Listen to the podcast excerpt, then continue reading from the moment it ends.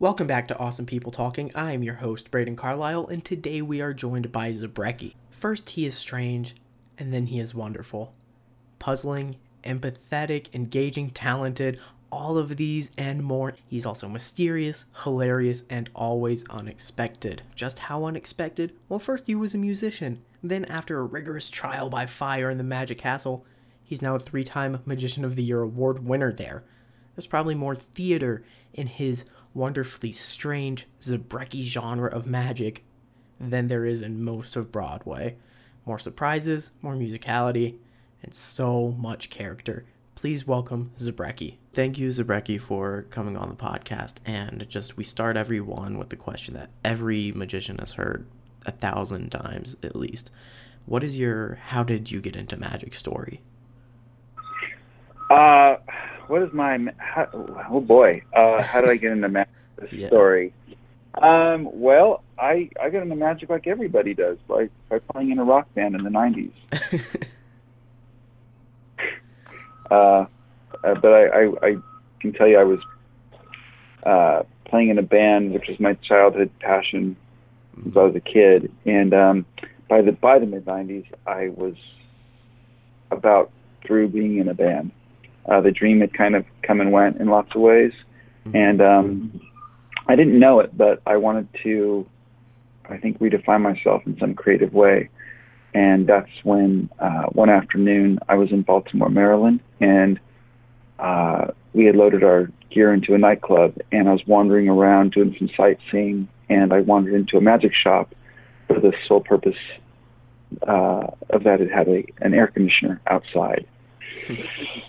so, uh, because of the heat and I and and that little uh, you know the air conditioner brought me right in, and um, I loitered for 15 minutes staring at things I couldn't have cared less about, straight jackets, posters of Houdini, um, you know, close-up cabinets, glass cabinets loaded with, you know, hot rods and and waves and mm-hmm. you know mm-hmm. packet tricks and things of that nature. And um, after feeling guilty for not buying anything, I, I did ask the, the, the gentleman who was working there if he had a, something that I could uh, maybe purchase and perform at a nightclub for a couple hundred people. And uh, that's when he produced a small silk handkerchief, put it in his fist, vanished it, and bang, uh, I was that I, I would say I got I was I was bitten pretty fiercely by you know the magic bug. Mm-hmm. Um, a because this miracle was performed right before my eyes. I, I'd never seen close up magic before, so that was one thing. But the second was that I could buy this thing and, and actually take it with me, and maybe you know had some conceit that I could perform it later that night, which you know I did. Mm-hmm. Um, with the variation, I think um, by the by midnight, what, by the time I got on stage, I had this thing in my pocket, this object to vanish a small object, and um, our guitar player broke a string, and so I just said to the audience, "Hey, does anybody have a, a wrapped condom?" and we chucked one on stage. I picked it up, opened it up, popped it in my fist very crudely, like he showed me, mm-hmm. and uh, it vanished. And although it was it was done with you know zero art or and, and poorly executed, uh, people did go crazy and were were sort of amazed by this this moment of did that guy just put a condom in his hand and now it's gone? What the, what's going on here? mm-hmm. uh, we came here to hear you know we, we came here to hear indie rock and this is not that, but it's yeah. kind of funny. um, so yeah, it was just amusement, this little moment that that was, you know, we all got a kick out of, and kind of a throwaway thing. But the next night, I couldn't wait to get to New York City to say to them, "Hey guys, whatever you do in the third song tune up or whatever you got to do, you know, uh, I'm gonna do that thing again." mm-hmm. um, so for the next 23 hours, I just couldn't wait for that moment and practice it a bunch. You know, mm-hmm. obviously, this was really excited about doing that again. So um, I did, and it was a success. And uh, came back to LA, and my my girlfriend, who's now my wife, had a pass to go to this place called the Magic Castle. And we went and had to cobble. I had to cobble together a suit. I just, God knows, I didn't have a you know tie and you know the proper uh-huh. attire to get in. So uh, we went there and had a had a, a pretty what, what we did. We had a wonderful time and and walked out of there realizing that you know magic was an art form, that, it was actually not just some gimmicky thing that you would you know you could do for a few you know drunk people at nightclubs. Mm-hmm. And then, how did you go from vanishing a condom on stage to your character was Zabrecky revi- refined and uh, pretty well controlled over the years? Um, it happened over about, uh, like, I think it was took me about five minutes to figure it all out. No, just kidding. uh, obsession. um, not, being terrible at it for a really long time. Mm-hmm. Uh, being totally obsessed and fascinated by magic as an art form and a subculture and and a, a form of self-expression and waking up thinking about it and and living every second I could figuring out another trick or another thing that fascinated me about magic um, and just really diving deep into the well that is you know obviously endless. And um, it just started changing my life over you know over this over this period of, of months and then years. And I think I can tell you that I, I performing as Rob Zabrecky in 19 in the late 90s was the furthest thing from my mind. The last thing I wanted to do was was go up there and be some bumbling idiot who could couldn't really perform magic. Basically, what I was, I would say, for the first few years. Mm-hmm. And I didn't. I don't know. I think that I'm I'm kind of boring as as a as a, if I was just myself performing magic. There was there was little interest in that. Um, but when I kind of got into the idea that I could be a character and I could almost hide behind, you know, this mask of of uh, uh, something of all these things that I love very much, silent films and um, avant-garde music and all these kind of like elements that were weren't they weren't tied to magic that I liked. I realized that I could apply those things to a character and, and which would give him, as a result, a, a point of view and a perspective. I had this thing that nobody else kind of had, mm-hmm. and that's when people started turning, you know, craning their necks, going, "Hey, what's this guy doing?" But yeah, it is just, uh, it is just, um, you know, out of, he is just doing out of this world, but it's under the guise of this whole thing, and it's he's taking us into a world that didn't exist. You know, the trick is, you know, he's doing a haunted pack, for example, but right. the, he's doing it with this through, through this, you know, this this lens or this you know filter that that was kind of, you know, unseen to magic, and that's when, you know, um, I started getting recognized uh, in the Magic Castle community. That's really where I came up um, in the basement of, of the Magic Castle, and mm-hmm. what a you know totally uh, encouraging and inviting uh, group of people I, I stumbled across during those years. It's just the best um, possible people I could have ever met that helped kind of you know redefine my whole life. Right. You know. Mm-hmm. Um, so it was great. It was incredible. It was like sure, my my childhood dream of you know wanting to be a musician and, and being in a band was dead, and I I it was heartbreaking, but I moved on from that. But I had this wonderful thing that was just going like here this way, you know, like there was just no other way to there was no other road to go on. It was such a clear uh, path for me to take. Mm-hmm. So you kind of just dove headfirst into magic, really.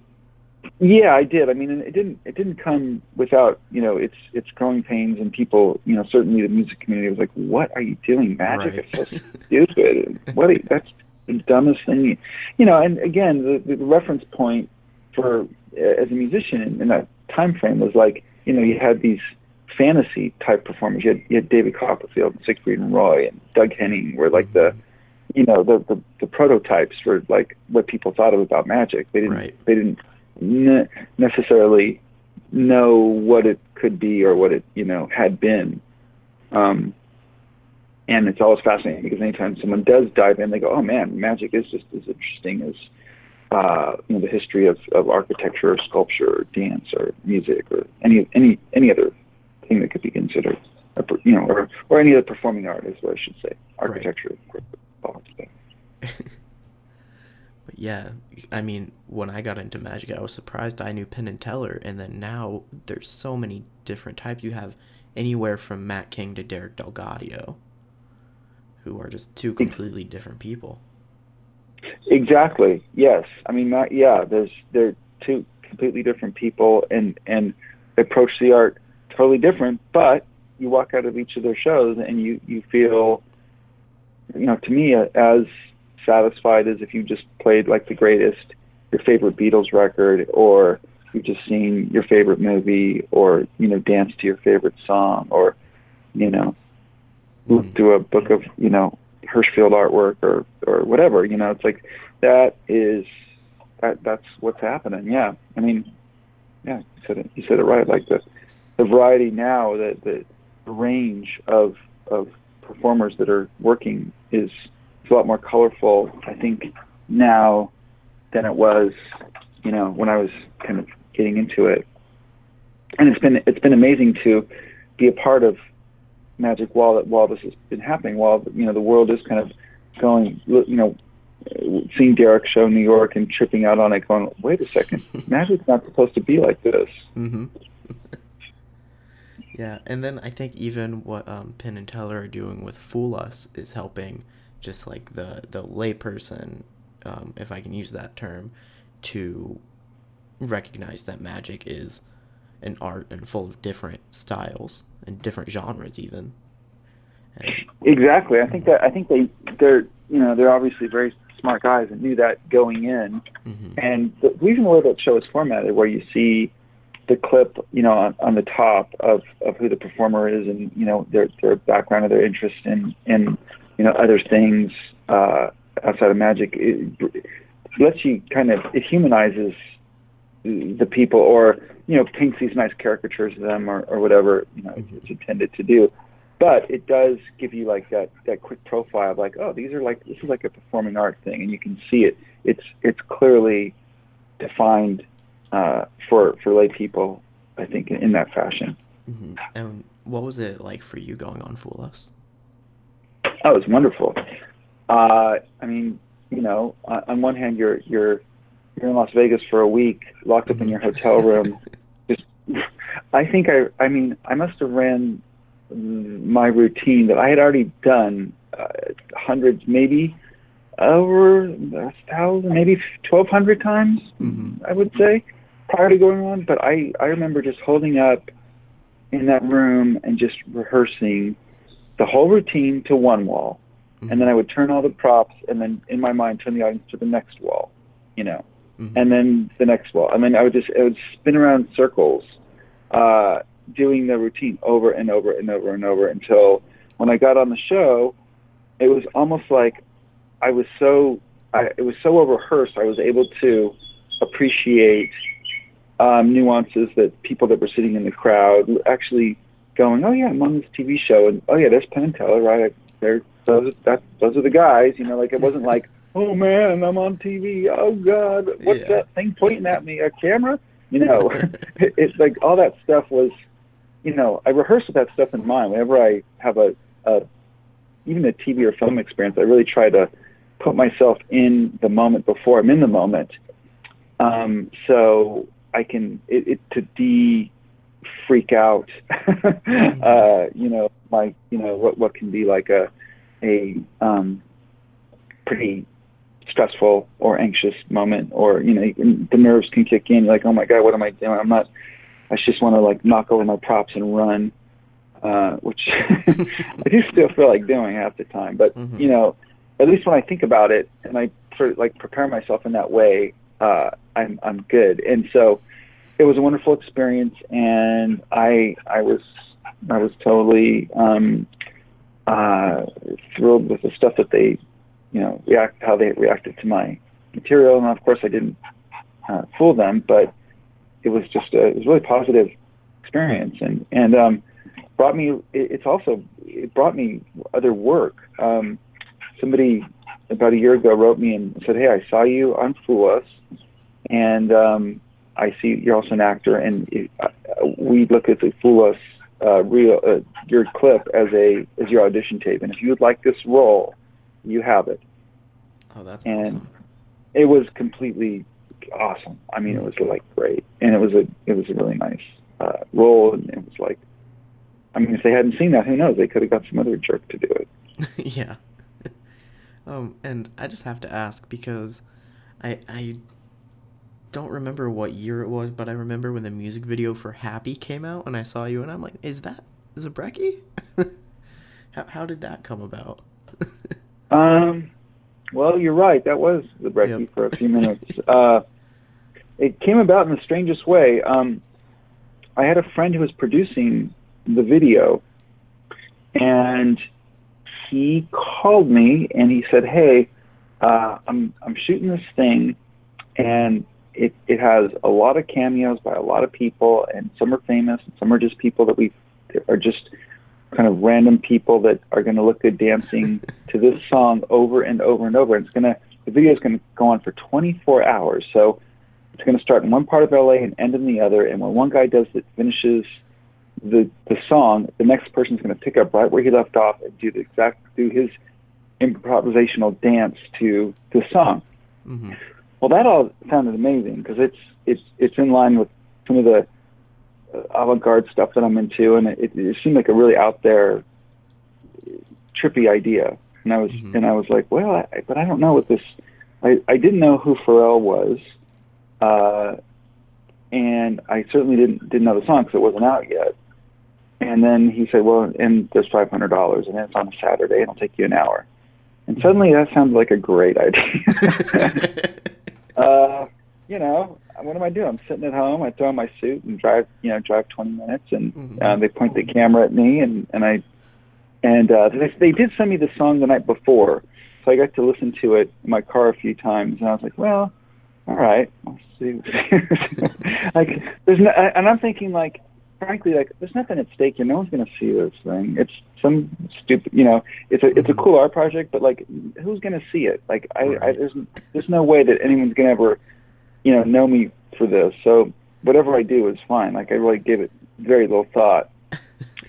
and uh, and so they they said, you know, we went down to Union Station. They gave, they they gave me a really nice um, background it, for for it's very cinematic where they where they set me up um, to, to do my little, you know, do my portion of it. And so that was really nice because I, I felt like it looked pretty good. Um, but was surprised like everybody when the song became, you know, a hit and the, the idea of that video became quite a, um, almost phenomenon, you know, globally because people were making videos of, you know, fr- from the song and it was kind of uplifting at a time when I guess the world probably needed it. And, uh, you know, it, it, I was getting crazy. You know, it was like kind of exploded, and people were recognizing me from, you know, from the video and wanting me to dance and do stupid things like that, and do interviews for. And I, Frank, and I turned them all down. I thought it's like there's nothing. I really have nothing to contribute. Um, I just it was like, you know what I mean? It was like it was yeah. kind of a gig. So yeah, you just went there and danced for a minute. yeah, for well for three and a half or whatever. Yeah. Yeah, yeah. Mm-hmm. And so, with acting and magic and doing everything outside of magic that you do, what are some influences outside of magic that you think may have influenced your performance style?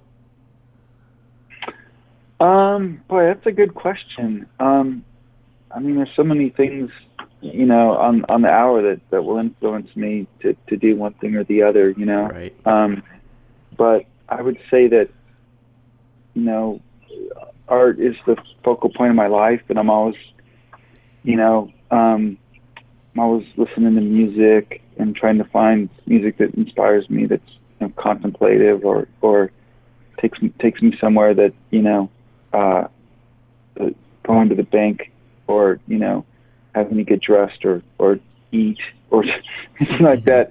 Uh, anything that inspires portals into other places is always like the deal for me, you know. Um, you know, I love walking around and just discovering things on foot and checking out, you know, art shows, music, uh, just, you know, company of my friends. The Magic Castle is such a big part of my life. You know, the history of magic, the history of the history of art, I guess, is always kind of you know right. something that I'll go back into. And you know, you, it's all patterns. Everything is you know one thing's inspired by the next, and it just it's all you know it's all kind of fascinating to me. Mm-hmm.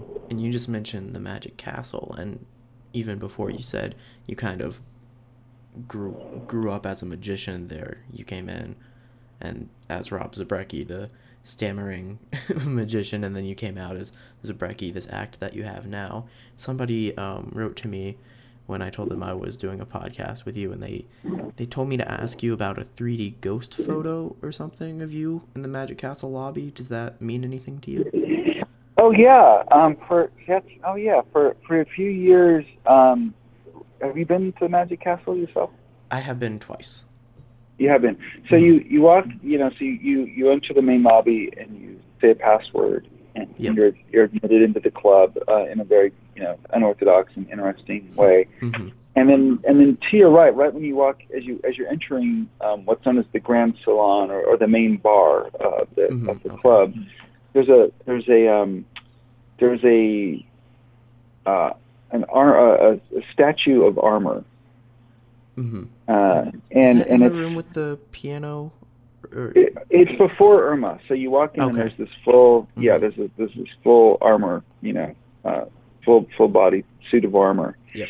Um, and and in the face uh, of that um, of the of the armor uh, for for a few years had my face projected on there, sort of giving this like Vietnam million mile stare Mhm. uh, to guests as they were coming in. So I was like the official greeter in armor. Uh, That's awesome. the castle. yeah, it was wonderful uh, to walk in and constantly see, uh, you know, my face or people be like, "Hey, we saw you coming in." mm-hmm. Uh, really cool. And and then, like many of the um, uh, bells and whistles in Magic Castle, things come and go. And I, I think the projector died. they just probably it's probably sitting in an office somewhere going, Mhm. eh, should we fix this thing? Ah, forget it. Let's go work on the, you know, the moving eyeballs on the painting or the the Mhm. other thing. You know, there's always like it's such a cool place in that way that there's. Uh, I was happy that it lasted for as long as it did, um, knowing that sometimes the gags of the club come and go, and they, you know, Mhm. you know what I mean. Yeah. Oh, I love the Magic Castle. I'm excited. I'm going there later this month as well.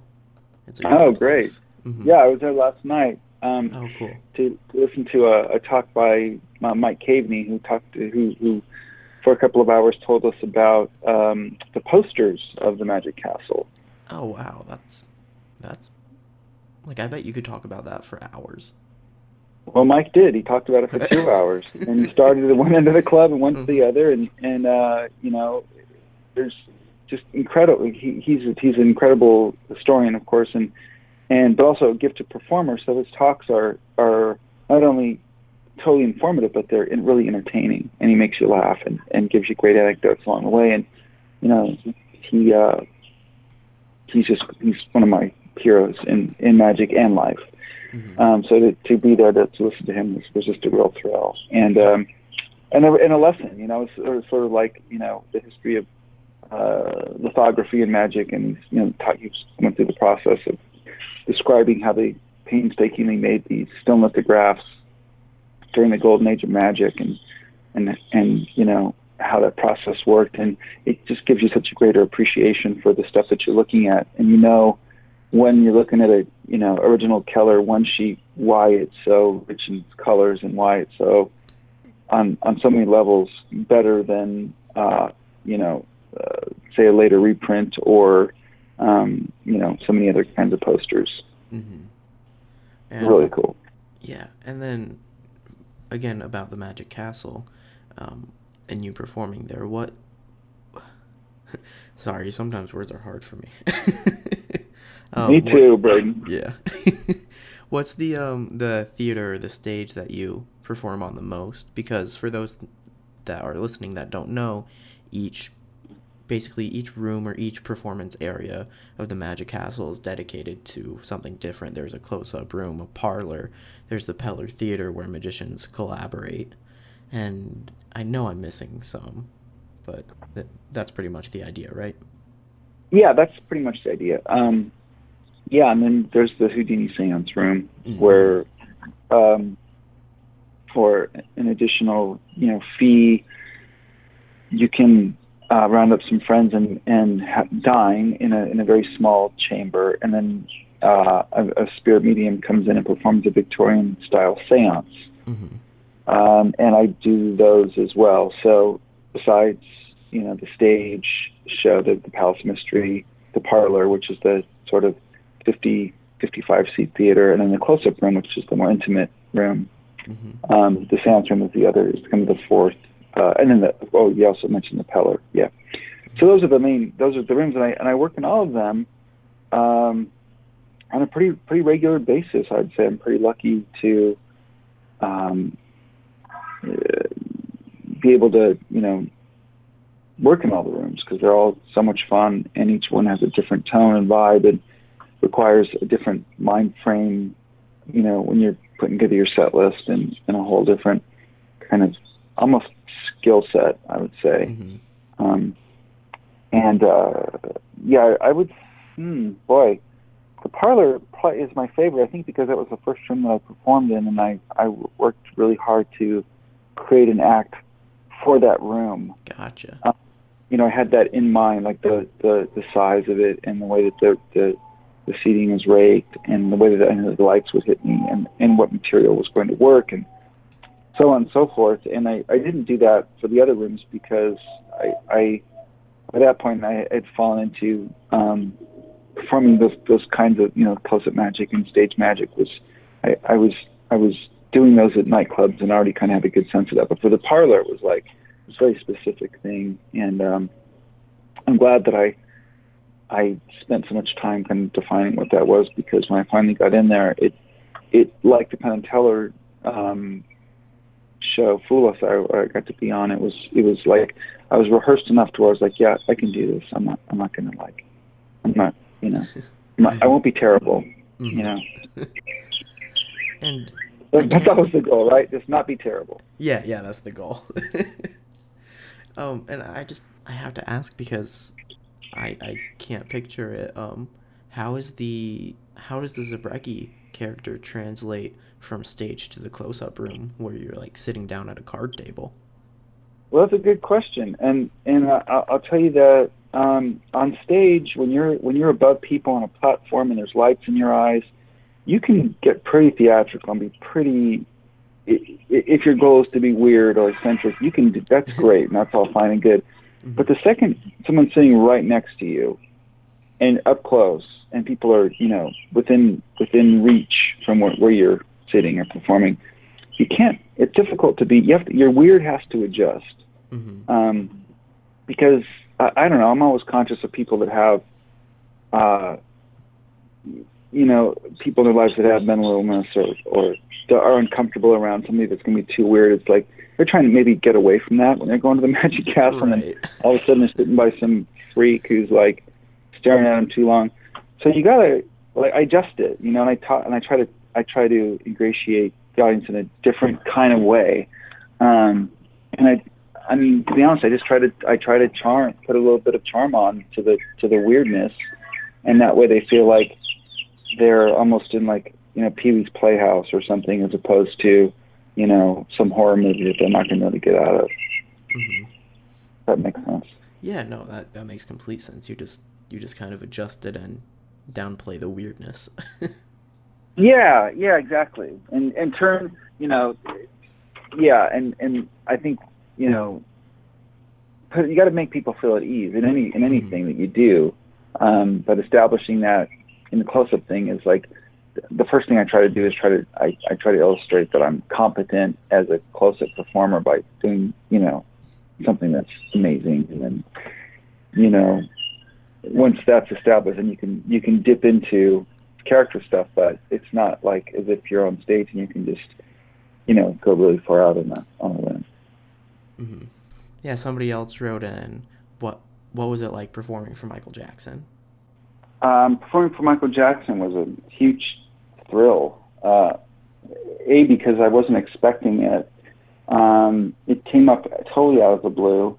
It was Saturday afternoon, and uh, had a pretty busy day. And my friend, who's a producer, called me and said, "Hey, I got this private party. What do you say? Come down, do a few things. It's pretty good pay, whatever." Um, in uh, Beverly Hills and none of it sounded right. You know, it's like I just wasn't feeling it. It was a Saturday. like, yeah, I don't know. I'm not sure. I think this I'm the right guy for this one. Mm-hmm. And then he told me that, you know, it was for Michael Jackson, and I was just like, well, give me those directions. Yeah, well, I have to. Uh, yeah, it's not. It's not. It's. I don't. I don't need you this. I have to do it. It was. It was. A, Mhm. It was like, you know, the the sky opened up and the gods were saying, "You must do this." yeah. So jumped in the car, and I, of course I, I brought my wife with me because she, like me, has been been fascinated by Michael Jackson since the '80s. uh, His transformation as as a his reinvention and reinvention over time as as a creative, you know, person, and just the strange choices he made. Were just like I get to see this guy in person. Hell yeah. hmm Um, so, so we get there, and um, there were a bunch of people outside, and we thought it was going to be a pretty big party. And quickly realized that the people that are outside, the 30 or so, you know, people outside of his house, are just fans trying to get in the place Wow. uh, that knew that he was home that day. So they're just stalkers taking pictures of his gate. That's crazy. yeah, it was really like next level kind of nuts from what I'd ever you know seen or experienced. Um, and the next thing I know is they they confiscated my cell phone and told me that my wife couldn't come in because it was the, their security is just so strict around him. Wow. hmm Yeah, so now she's has to sit in the car while I go in and do this, you know, this thing, and and of course that's you know I'm like, well that's the deal, I gotta you know I gotta do it. So I went in, and um, the next thing I know, the my friend who's producing the show kind of coordinated. You know, there's a juggler and uh and like maybe a fire eater. I can't remember hmm the the lineup, but it was like I was a hula hoop artist. That's what my friend Matt Plendle was there doing hula Mhm. hoops. Um, and so and myself and and so we get the order of the show and um, then I see him and it's like the party consists of Michael Jackson and his kid Blanket and his kid Paris and his son Michael Jr. I think. There's only there's four of them. Hmm and they're sitting down by this pool and um like okay you know you're on. You gotta you gotta go down now and entertain them. So i walk down this long grass backyard lawn and it leads down to this pool area. And the pool is like slightly dilapidated and and had seen better days. Could certainly use a cleaning and tiles were a little banged up. And uh there's this ship that's floating in the water and it's banging against the tiles. And it, it was so kind of symbolic for the Michael Jackson Peter Pan analogy of the kid who didn't want to grow up, but like hmm the whole thing was kind of crumbling in a way, you know, like it just felt like there's something really dusty in Sunset Boulevard about the the the setting, you know Yeah. like, oh no, who, this this is really kind of weird and not in a great way. But then I go over there and and there's Michael and and the kids and uh, and they were a wonderful audience and they were you know in awe of what I was doing and very appreciative and laughed and were just great.